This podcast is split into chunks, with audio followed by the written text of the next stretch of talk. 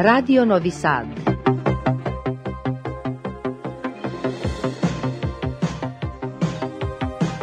Programul în limba română continuă.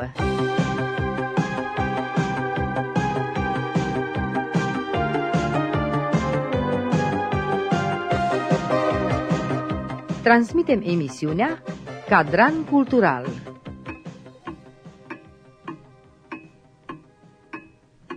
Stimați ascultători, bună seara! Mă numesc Otilia Pescariu, iar invitatul emisiunii Cadran Cultural din această joi este scriitorul român de origine sârb, Milan Radin, care s-a născut în anul 1973 la Timișoara. Este un om remarcat în lumea afacerilor, dar și în lumea literaturii. O combinație rară, la fel cum este și povestea vieții lui. La vârsta de doar 15 ani a reușit să ajungă în Austria, țară unde a absolvit facultatea de filozofie din orașul Graz Graz, iar în anul 2008 a finalizat și studiile masterale în Marea Britanie. Despre specializările lui, despre călătoriile prin, prin întreaga lume ne va povesti pe parcursul acestei emisiuni, dar aș putea spune că cea mai importantă călătorie este cea pe care eu am numit-o a reușit să ajungă în Austria. De fapt, a fost o plecare forțată care a venit din interiorul lui ca o luptă împotriva comunismului și ar fi mai bine să spun a reușit la vârsta de 15 ani să fugă din România.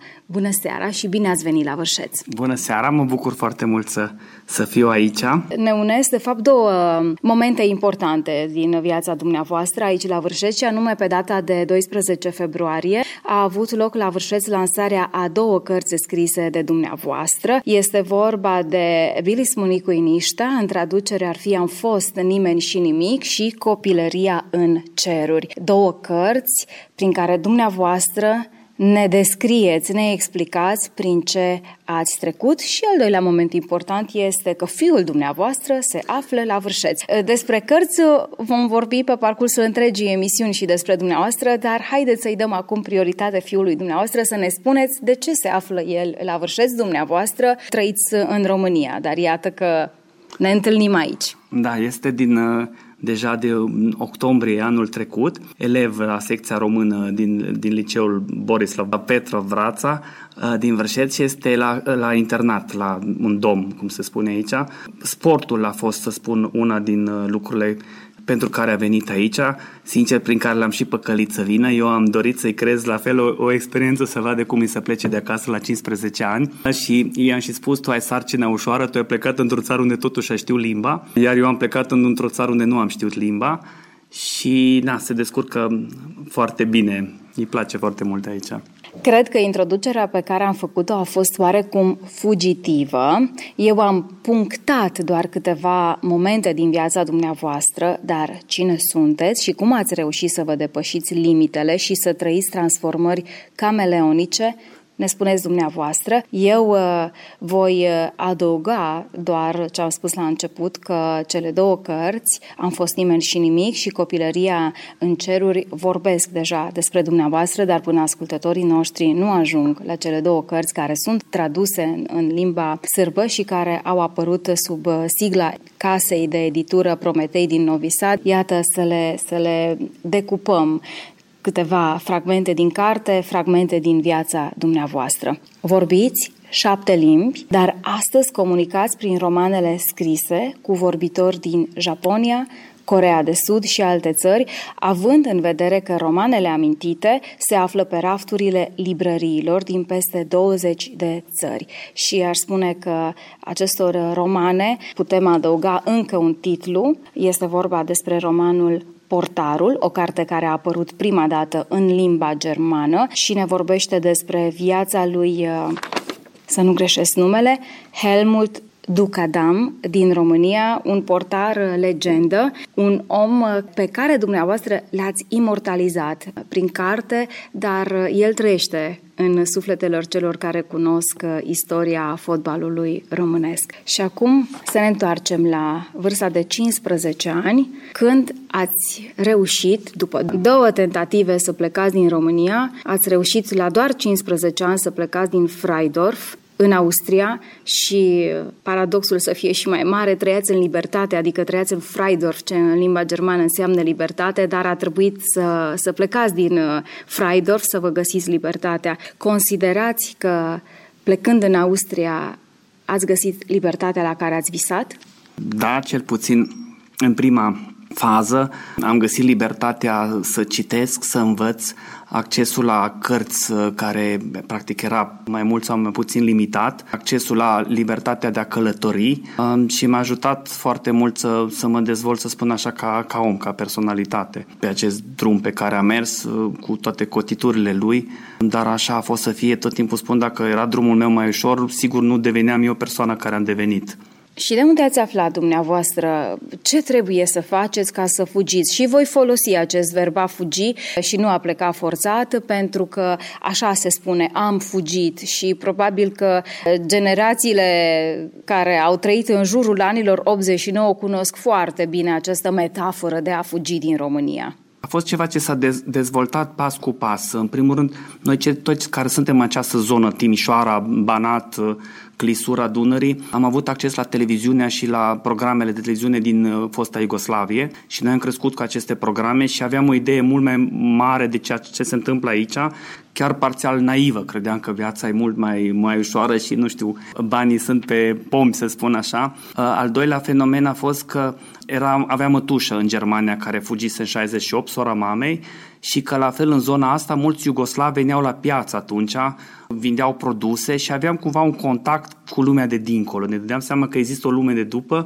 și a crescut fenomen, mulți început să, să fugă, deci tot a, a, a fost un, un, un proces că te trezeai că dispărea cineva din cartier sau din bloc și după 3, 4, 5 zile nu venea, deci ori te gândeai ori la luat securitate, ori a fugit și când îmi dea vedere din Viena undeva a fugit și atunci pentru noi era cumva cum și el a plecat și el a plecat. Păi noi a fost, s-a dezvoltat așa pas cu pas, să spun așa, parțial, sincer, și o naivitate. Când mă gândesc azi tot ce putea să se întâmple. Pentru că pentru cei care nu știu ce înseamnă să fugi în străinătate, probabil că își imaginează că e ai plecat și ai ajuns. Ori soarta se decide chiar pe acest traseu între ai plecat și ai ajuns, pentru că șansele de a ajunge la țintă erau destul de mici. Care a fost traseul dumneavoastră? Da, aveți dreptate. Deci am vrut să plec și, dar nu m-am gândit că dincolo, de exemplu, trebuie să știu germană și să vorbesc. Că îmi trecea prin cap acest lucru, învățam germana sau începeam să învăț în România. Și îți dai seama, deci unele lucruri nu le-am știut ce mă așteaptă, dar pur și simplu ai plecat cu, cu sperietura când te-ai trezit într-un moment că, de fapt, înapoi nu mai poți să mergi, deci acum ori te duci înainte, ori, ori nu mai există altă cale a fost un drum la fel, părea mai simplu. Prima încercare a fost cum, cum eram în zona de graniță, am, am, am fost patru persoane care am încercat să trecem și a fost cumva simplu din vorbit, coborâm din autobuz, trecem munții și suntem în Bela Țărpa. 10 minute suntem dincolo și am fost prinși. Um, și atunci în închisoare am cunoscut un, un, un domn care era tractorist la graniță și spunea, eu știu să trec de nu știu sârbă. Și a fost că ne întâlnim la Oravița, la gara de nord, la nu mai știu, la ora 8 seara și ne-am trezit că eram 10 persoane că fiecare au mai dus pe cineva pe care n-am cunoscut, nici acum nu știu dacă cei oameni care s-au prezentat cu numele care s-au prezentat sunt ei, fiindcă la fiecare a fost frică să spună numele adevărat, că dacă te prinzi și te întreabă cine a fost în grup, să nu știi exact cine a fost celălalt și din tot acest grup, practic, uh, uh, am fost 10 persoane, uh, ne-am pierdut cu toți, adică nu mai știu cei cu ei. Lucru foarte așa interesant și care ne arată cât de important e să faci bine și cum, cu toate că era granița între Serbia sau Iugoslavia și România, la nivel de popoare și oameni a fost tot timpul o, o relație foarte de prietenie. În, una, în nopțile acelea unde am fugit și ne-am pierdut pe câmp în zona aceasta și am făcut autostopul, s-a oprit un domn și eu l-am reținut că se, do- se numea doar Dorcica Milan și acum a, a, a venit și el uh, la prezentarea de carte, fiindcă am reușit să-l găsim. Vinde mere în piața din Vârșeț și a fost foarte surprins când, uh, când l-am găsit și a fost să întreba cum 34-35 de ani, zice, ai ajutat uh, niște transfugi oameni să fugă, fiindcă practic m-a luat cu autostopul și m-a dus la Roma, unde aveam eu o, o adresă de la unul din Iugoslavii care de fapt, acum de acolo strict așa, erau din Montenegro de fapt, și la sora lui și ei l-au găsit pe el și ne-au ascuns în Vlaicova și de asta povestea asta este povestea mea, dar și al mulți alții care au fugit și, nu știu, n-au scris povestea, n-au făcut o facultate să poată să o povestească și eu mă văd foarte mult ca un ambasador pentru acest timp, pentru acești oameni care au fugit, care au poate unii povești mai groaznice, dar inclusiv în această carte, cum eram în, în pușcărie, la batalion, apoi la Oravița, uh, sunt mulți alții care povesteau fuga uh, și sunt multe încercări, să spun, unele amuzante, unele cum, uh, de exemplu, unele foarte creative, cum un grup, de exemplu, a luat un gâscan și au lipit ciocul și au pus un felinar și au dat drumul la graniță și soldații au fugit după gâscan, după felinar, după lumină și ei au trecut. Deci sunt tot felul de povești cum se fugea pe atunci. Și este povestea mea, dar la fel al mulți alți care n-au spus-o, n-au scris-o. A trebuit să rezistați și fizic acestei plecări pentru că trenul a fost, călătoria cu trenul a fost un lux. Apoi a urmat să mergeți da. foarte mult și pe jos a fost foarte mult și nu am știut, deci practic în poveste era simplu, avem călăuză, cum se spune, avem cine să ne treacă granița, era simplu. Cei doi băieți tot minori, iugoslavi, care, traducea, care veneau în piață să vândă produse în Timișoara și eu le traduceam pentru o revistă Tempo sau un strip, cum spuneau Zagor, o bandă de desene animate, au zis că ne așteaptă, zice, treceți foarte pe primul drum undeva la Bela Țărcva și acolo vă așteptăm, vă punem în mașină și vă ducem la graniță cu, cu Austria și de fapt ne-am pierdut și s-a transformat în, în mai multe zile și nopți, frig în noiembrie pe decembrie. Pe jos? Pe jos, da, practic fără mâncare, foc nu puteai să faci să nu te vadă grănicerii, nici într-un moment nu știai 100%, dar noi de fapt suntem deja în Iugoslavia sau încă suntem în România. Am mâncat gheață de pe jos, că apă nu era, am mâncat prune uscate, deci a fost mult mai rău decât, decât m-am așteptat și la fel e foarte interesant să-ți dai seama cum corpul uman și cum rezistă la mult mai multe lucruri uh, decât am fi crezut că suntem capabili. Suntem capabili noi oamenii la mai mult decât cât credem noi. Ne adaptăm. Ne adaptăm, da. Știm ce ați lăsat în urmă, dar ce v-a așteptat în Austria? Nici în Austria nu a fost uh, cum, cum am crezut că va fi. Prima dată când am ajuns în Austria am, am ajuns tot în pușcărie, de asta să știți că sunt un om foarte periculos, am fost în două țări deja în pușcărie. Nu știu de ce, dar nu tremur.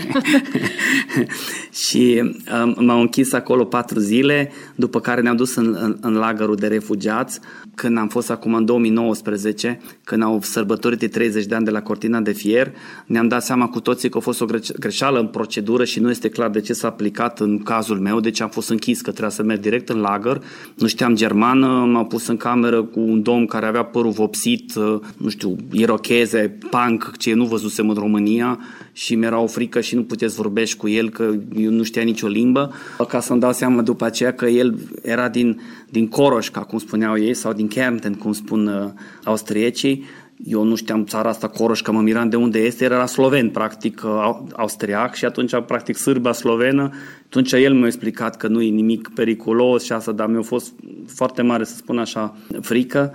Și da. A fost un șoc. A fost, da. De asta spun, am crezut că plec în libertate și am ajuns în pușcărie. Și n-am știut ce se întâmplă, că, că eram în conflictul acela cu mine, că la orele de informare politică învățam că în Occident, că nu-i bine, că sunt rocker, punker, toată deci practic, lucrurile alea nu erau bune, dar ce se da, întâmpla exact, la Timișoara era da. bine, da. nu? Și exact, practic, acolo am ajuns și am zis, fu, au avut dreptate aici, ne învățau profesorii că vestul ăsta e periculos, că eu am uitat cineam, deci ăștia toți așa arată, că dacă primul pe care îl vezi așa arată. Și da, asta a fost o surpriză mare foarte, să spun așa, șocant uh, pentru mine și unde mă leg practic cu a doua carte, Copilăria în cerul. Prima, practic, cumva și refuz să, să o văd ca o carte, ea este o carte, fiindcă eu am scris-o ca un jurnal în 91, când am avut 18 ani și când m-au chemat în 2019 să fiu martor ocular, eu le-am spus, dar știți, eu am și scris așa cum am fugit eu, deci nu numai că știu ce mai amintesc, dar zic, eu chiar am scris.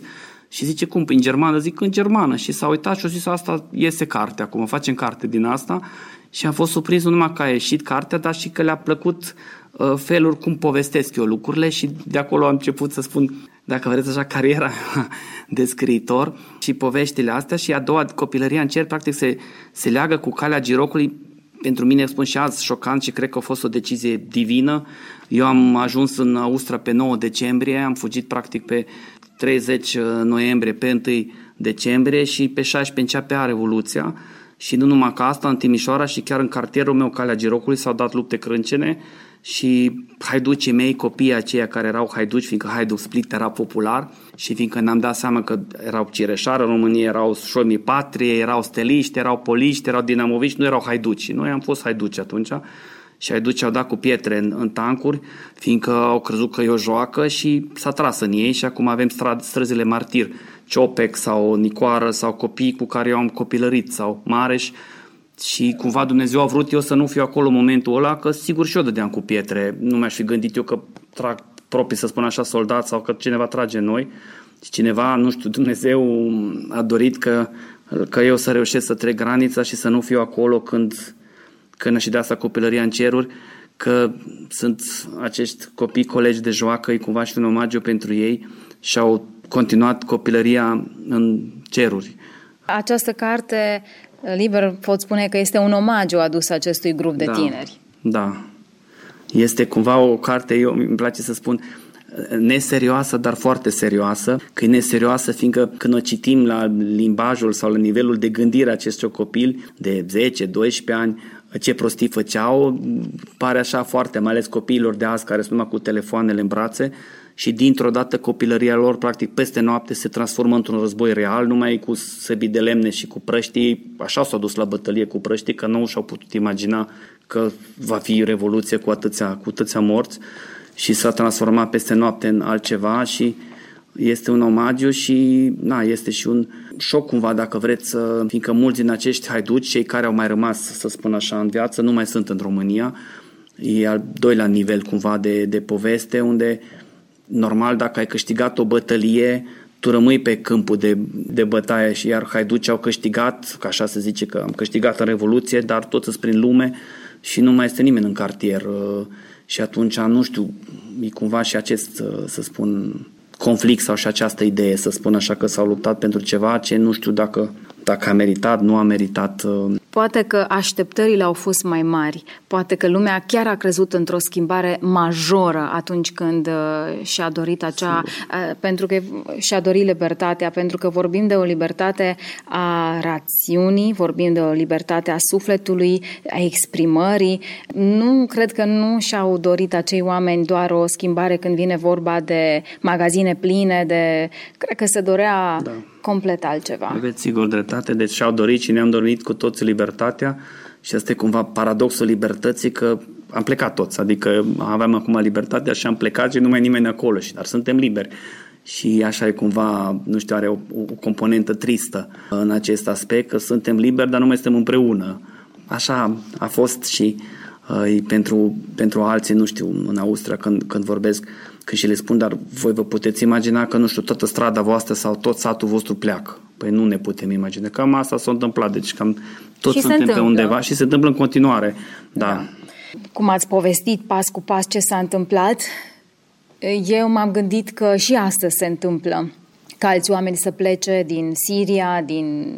Uitați că avem două războaie de care știm în Europa. Credeți că se repetă această istorie și credeți că acești oameni pe care îi numim refugiați uh, primesc din partea noastră, celor care încă dormim în paturi calde, primesc respectul nostru și ajutorul nostru unde ajuns? Mulțumesc pentru această întrebare foarte, foarte bună întrebarea, fiindcă practic cărțile mele vorbesc despre trecut și noi te, ne gândim și avem tendința să ne gândim că a, au fost acum 20, 30, 40 de ani, ce treabă are cu noi azi. Dar vedeți că nu e chiar așa, că lucrurile, adică de a fugi, de a refugia, de a scăuta libertatea de exprimare, de un, un trai decent, le avem și astăzi. Și cumva Întrebarea mea este dacă istoria, ce, ce învățăm din istorie și dacă istoria este doar o axă liniară sau este ceva ciclică. Și, și eu am aceeași impresie că lucrurile se întorc și dacă ieri, să spun așa, eu concret am fugit, acum fug alții, vin alții ce nu ne-am putut imagina. Deci, dacă mă gândesc la România, noi am crescut cu asta că noi emigrăm și noi plecăm și acum vin alții la noi, deci din Ucraina, de exemplu, foarte mulți. Și cumva este trecutul este în prezent și este cumva în viitor și trebuie să vedem și cărțile acestea ca ceva ce este aici. Deci nu, nu accept ideea să zicem că au fost acum 40 de ani, pe cine mă interesează. Păi nu, este azi. Azi avem refugiați, azi oameni pleacă.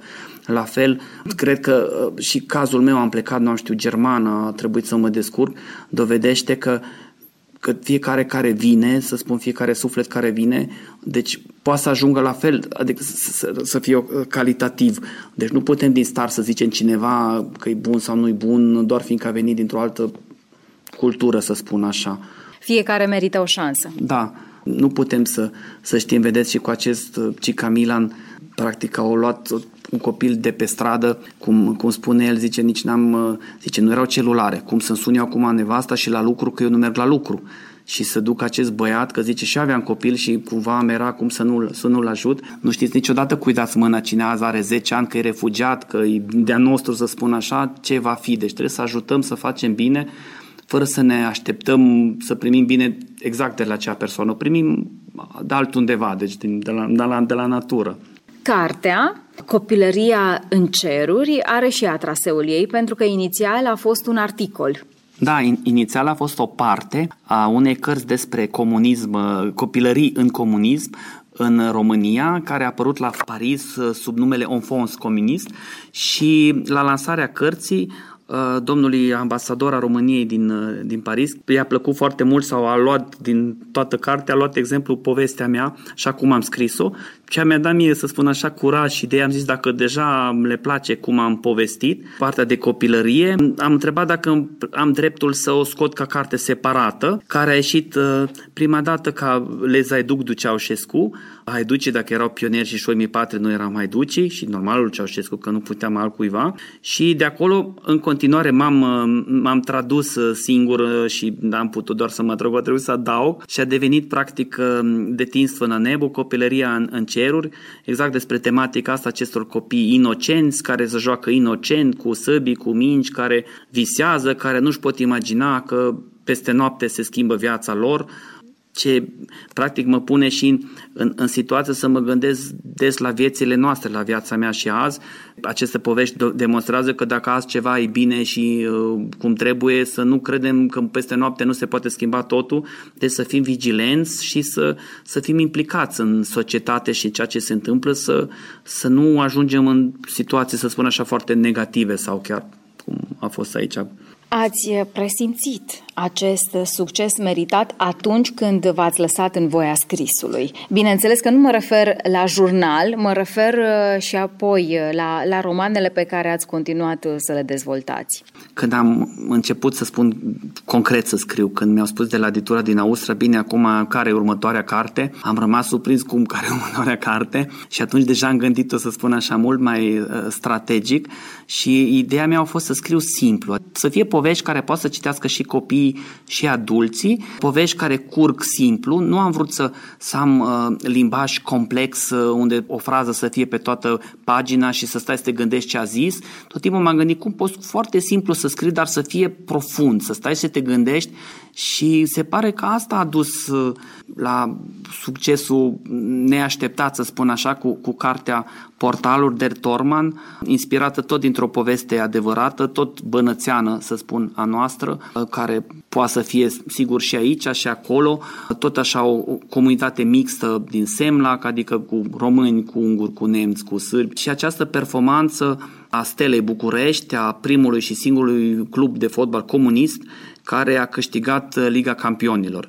Văzut totul din ochii unui portar care stă în spate tot timpul și cum vede el un meci și ce înseamnă din, din acea perspectivă cu toate lucrurile în jur, să spun așa. Fotbalul este principalul, să spun, poveste, dar sunt foarte mai, inter- mai interesat cu tremurul din 77, m-au interesat cum era copilăria, când nu aveau uh, celulare și uh, internet și ce se jucau. Și cred că va rămâne la fel ca și un monument cumva și istoric a celor timpuri. Vom discuta despre această carte într-o viitoare emisiune. Cum ați reușit să găsiți calea spre adevărul dumneavoastră, spre cel care e departe de a fi nimeni și nimic? Să știți că mi-a fost și greu să trăiesc și des îmi este și acum foarte greu, de exemplu, când trec granița, venind la băiat câteodată și de trei ori pe săptămână, um, mi-a rămas frica aceea când, când văd oameni în, în uniformă și ei toți atunci la frontieră se gândesc ce ascunde el din moment ce e așa cumva mai, mai agitat.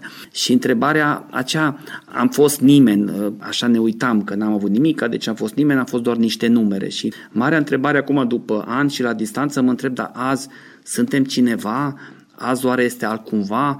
Ce s-a schimbat, ce nu s-a schimbat, ce, ce depinde de noi să schimbăm?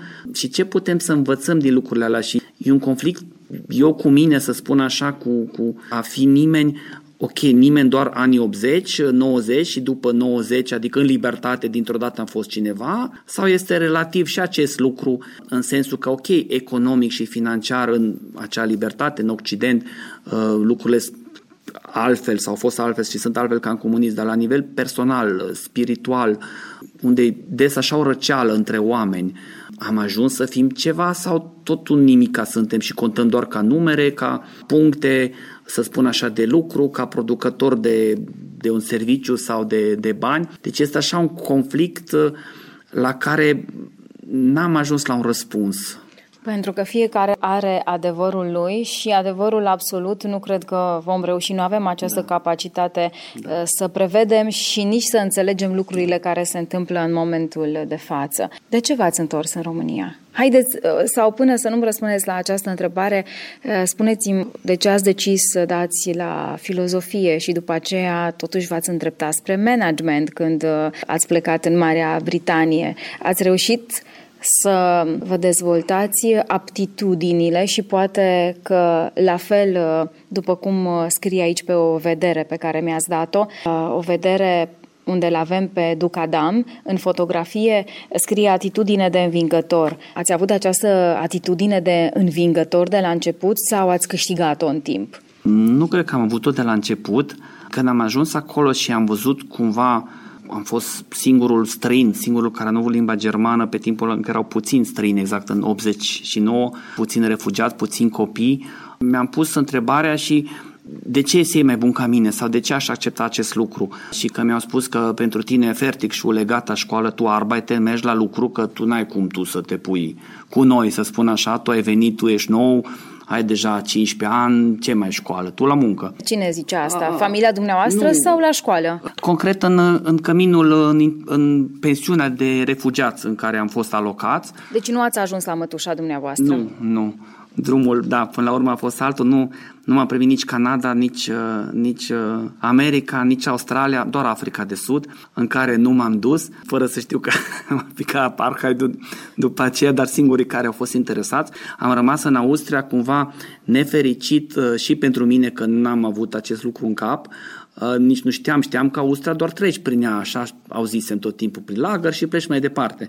Și nefericit și pentru statul austriac, că nici ei nu s-au așteptat că dintr-o dată este regula de prima țară intrată și că toți trebuie să rămânem la ei.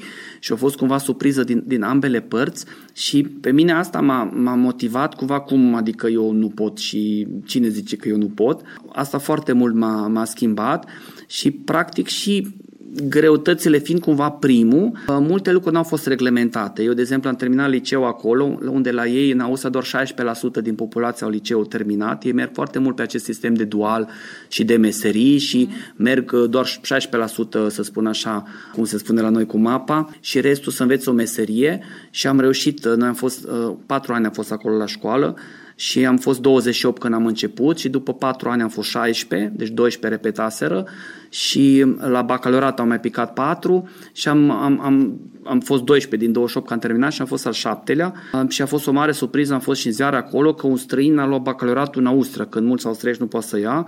M-am dus la, la facultate și de asta unele lucruri, dar nu deveneam eu ceea ce sunt dacă chiar puteam totul să mă aleg. M-am dus să, să studiez, m-am gândit, ok, tot am rămas eu cu ideea de a pleca undeva în Canada sau altundeva uh, și deci limbi străine, litere, filozofie, partea aceasta economie, deci cam în direcțiile astea mergeam, că am zis cu dreptul, dacă vreau să plec în altă țară, egal, și dacă vreau să mă întorc, nu mă va ajuta dreptul din, de acolo. Și m-am trezit că erau doar două ghișee la, la înscriere la facultate pentru austrieci și pentru străini. Și, na, eu eram străin cu pașaport românesc, dar cu diploma austriacă. Deci eu, ghișeu pentru mine nu exista. M-am dus la austrieci și mi-au zis, dar ce căutați aici cu pașaportul românesc? Să mergeți la străin. M-am dus la străin, au zis, bine, bine, dar ce vreți să studiați în Austria? Da, dar dumneavoastră studiați în țara dumneavoastră, sunteți deja student. Păi nu sunt. Păi cum adus să vă primim noi dacă nici la dumneavoastră în țară nu studiați? Dar bacalaureatul la dumneavoastră în țară l-aveți? Nu, nici bacalaureat la dumneavoastră în țară nu aveți. Și vreți la noi să studiați? Păi zic, eu am de la voi bacalaureatul.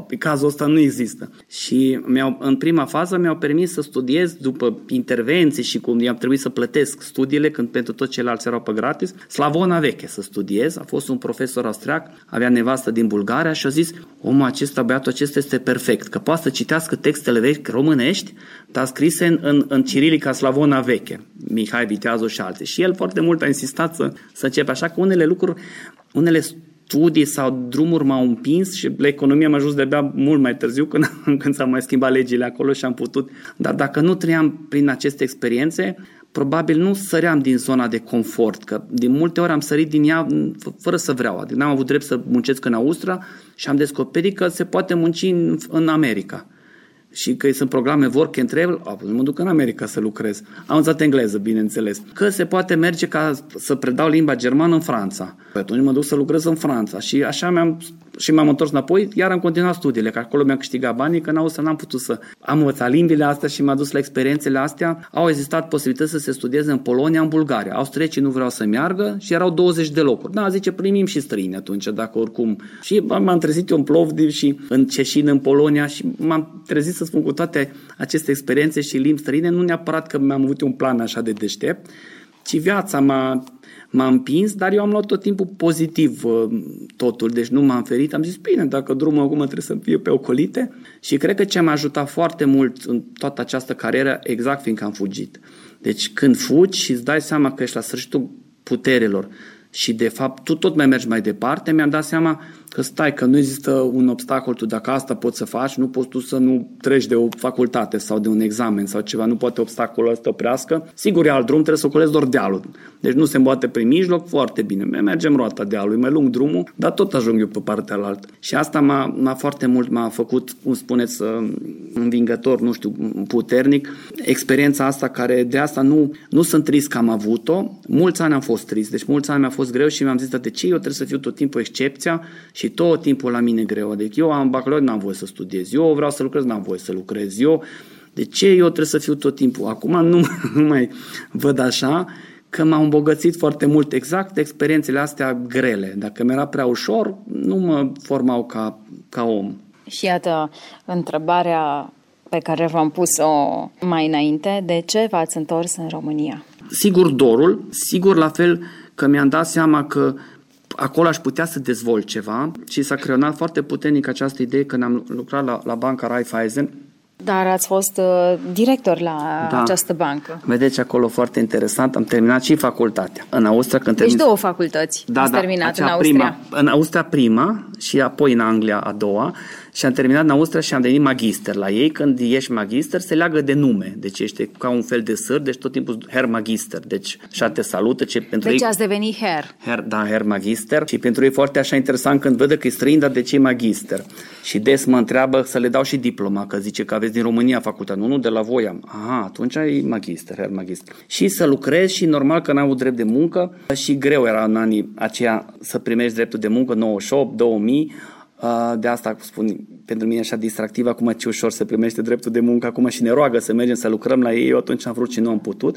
Și au zis că tu să te duci în restaurant să lucrezi, cu facultate, 4% de austrieci au facultate, să lucrezi la restaurant. Normal că la restaurant au zis că tu ce cauți aici și acum facultate. e unde mă angajez. și am zis, dau eu anunț în ziar, zic, și era o emisiune Ver Vilmich, cine mă vrea, la televizor, unde era gândită pentru pisici și animale de casă și dau eu inserat în ziar vermili, eu vorbesc limbi, știu asta, știu asta, na cine mă vrea și pe mine, că așa eu nu reușesc să mă angajez, ori sunt prea calificat, ori zic că n-am drept de, n-am drept de muncă. Și a citit uh, directorul general de la Raiffeisen din Viena și m-a chemat la interviu. Am început la ei la Raiffeisen pentru Europa de Est și am văzut cât de mult e pe, și senioritatea partea asta. Uh, mi-a spus că și eu o să avansez cu timp, deci fac 20-30 de ani, ajung și eu și am zis că multă apă pe Dunăre va trece, mulți ani și am văzut că se dezvoltă tot mai mult, să spun, partea de est și mi-am dorit să contribui cu ceva. Am vrut să, deci și cumva dorul și partea asta lumea mai caldă, plus da, străzile mele, orașul meu, dar și partea că am, am zis că viața oricum trece și să faci ceva ce are sens. Că așa lucrezi într-o bancă, nu știu, toată viața și ai dezvoltat ce, ai învățat ce, Dacă te duci undeva unde poți să-ți aduci aportul, să te întorci acasă și să schimbi, am crezut că o să pot să schimb multe. De fapt, nu am schimbat mare lucru în România, dar eu așa am venit că voi schimba eu multe lucruri și îți dai seama că sistemul peste tot nu e așa ușor că vii om tânăr într-o țară și schimbi tu ceva. Poate ceva mic am schimbat, dar zic nu... Cu siguranță credeam. că ați schimbat ceva, și cu asta siguranță. m-a atras cumva combinația cumva de a veni acasă și de a face și bine și inclusiv să, să știți și cărțile, a ieșit așa să spun așa, este uh, întâmplător că este în germană, dar la fel ce mă deranjează sau unde cred că nu luptăm destul este la imaginea noastră. Când am fost în anii 94, 99, 2000 în Franța, în Occident, era mult mai bun, bine văzut ca azi. Toți încășteau pe Nadia Comâneci, pe Hagi și eu cred că lucrăm foarte puțin la brandingul nostru și de țară și la individualitățile noastre. Nu avem cărți despre idolii noștri, despre Pațaichin, despre Nadia Comâneci și atunci copiii noștri își găsesc idol în Ronaldo și Messi, fiindcă nu există cărți și filme cu ai noștri. Și este și partea asta de a lupta și de a le arăta în Occident cumva, stați așa că și la noi sunt lucrurile mai, mai altfel. Când sunt mai răutăcios, că asta a fost discuția cu cortina de fier, m-au întrebat ce zic eu că a căzut cortina de fier și le-am zis că nu a căzut. Și eu mi-au explicat ei că nu înțeleg eu în germană, Eisene Vorhang, că zic, știu eu aia, dar o căzut până la Cenat, până la Ungaria, mai încolo nu a căzut. Că eu când vreau să intru în Ungaria mă întrebați de unde vin, unde plec, ca pe timpul comunismului. Deci eu nu văd ce ați căzut, ce cortină a căzut. Nu a căzut cortina, mai trebuie să lucrăm să cadă și au rămas foarte surprinși. Și, cred, și partea asta la fel, să, că avem foarte multe valori egal în ce domeniu, că e medicină, că e sport, ne-am pierdut cumva branding. Cu asta trăim într-o lume foarte mult în branding, în marketing și dacă noi nu și prezentăm și nu ne prezentăm și nu ne mândrim cu ce avem, ne umbresc alții care prezintă că e turist, că e altceva mai puțin decât avem noi, dar pe ei, ei sunt știuți și, și acolo e cumva lupta mea și mândria mea să prezint lumile noastre și să le arăt că nu sunt chiar așa de diferite ca de a lor și când sunt mai rătăcioși și le spun faptul că ei au avut renesons și toată partea asta, fiindcă noi am ținut liniile aici. Deci că nu ar fi la ei așa chiar viața dacă noi aici timp de secole am ținut linia. Și uh-huh. nu văd de ce nu am fi respectați și acceptați și cu atât mai mult este să spun așa mândria mea și sârdișeau pe aici inatul acela să spun așa că cu o temă românească la prima mea carte mare, să intru în top 10, să fie nominalizat cartea anului în Germania și să fie în top 100, pentru mine asta e cumva să avem și noi povești mari, avem performanțe mari, doar că nu le-am prezentat dincolo. Nu avem Hollywood-ul nostru să prezentăm și atunci noi înghițim și consumăm poveștile lor, dar și noi avem povești. Cel Pațaichin, care, care a fost multiplu campion, uh, nu există carte, nu există film cu el, normal că nimeni nu știe. Nu putem să sărbătorim uh, doar eroii altora, ar trebui să sărbătorim eroii noștri. Da. Și aici puțin deranjat, să spun așa, și de, de acolo foarte mult intenția sau uh, Uh, mândria mea să-mi ia, să am text în germană, în engleză, în franceză, pe piețele lor să fiu prezent și lor să le vorbesc despre noi.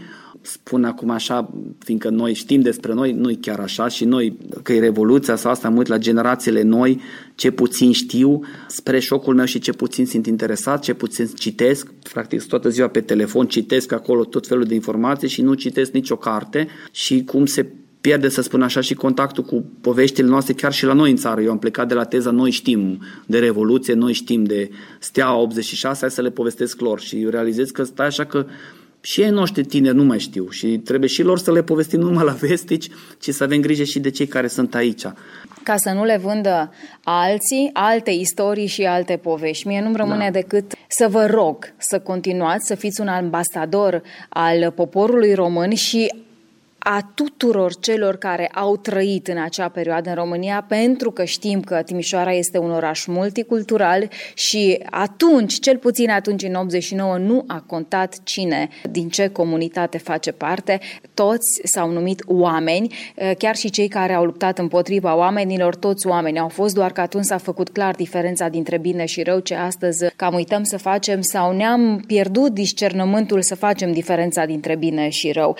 Și de final final o întrebare. Credeți într-o Europa unită? Cred în Europa unită și cred că trebuie să luptăm, uh, să o continuăm, să spun așa, și noi cei care nu mai suntem generația de la al doilea război mondial, care și-au dorit foarte mult Europa unită, generațiile de azi nu mai știu cum este să fie neunită, noi știm care am trăit aici și dumneavoastră și voi aici simțiți și mai mult. Noi avem Schengen-ul, dar cât de cât trecem, voi mai greu treceți și e mare diferență dacă suntem uniți și toți la, la un loc, plus că trăim într-o lume globală, este ca și o familie. Noi cele patru culori, să spun, care suntem mama, tata, copii, dacă nu suntem uniți, sau noi cele 27 de state, sau ar mai trebui să fie mai multe, și în lumea globală, să spun așa, nu contăm și, și ne pierdem.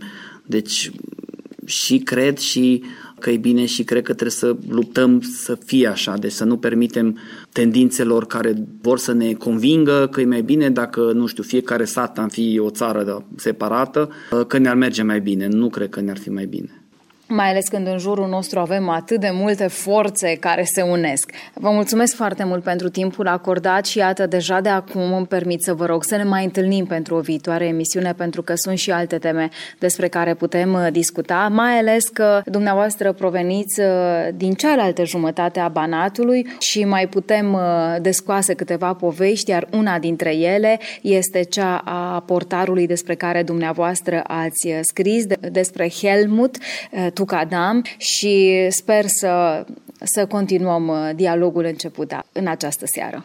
Mulțumesc foarte mult și dumneavoastră pentru interes și toate cele bune dumneavoastră și Uh, tuturor care ne-au ascultat și ne ascultă. Stimați ascultători, emisiunea Cadran Cultural se încheie aici. Vă reamintesc, în această seară am stat de vorbă cu scriitorul Milan Radin din Timișoara. Dialogul nostru a fost o introducere în cele două cărți. Am fost nimeni și nimic și copilăria în ceruri, pe care le semnează ca autor și pe care le recomand spre citire. Aceste cărți au fost promovate și la Vârșeț pe data de 12 februarie și se găsesc în mai multe librării din Serbia. Lectură plăcută, cu bine, pe joia viitoare.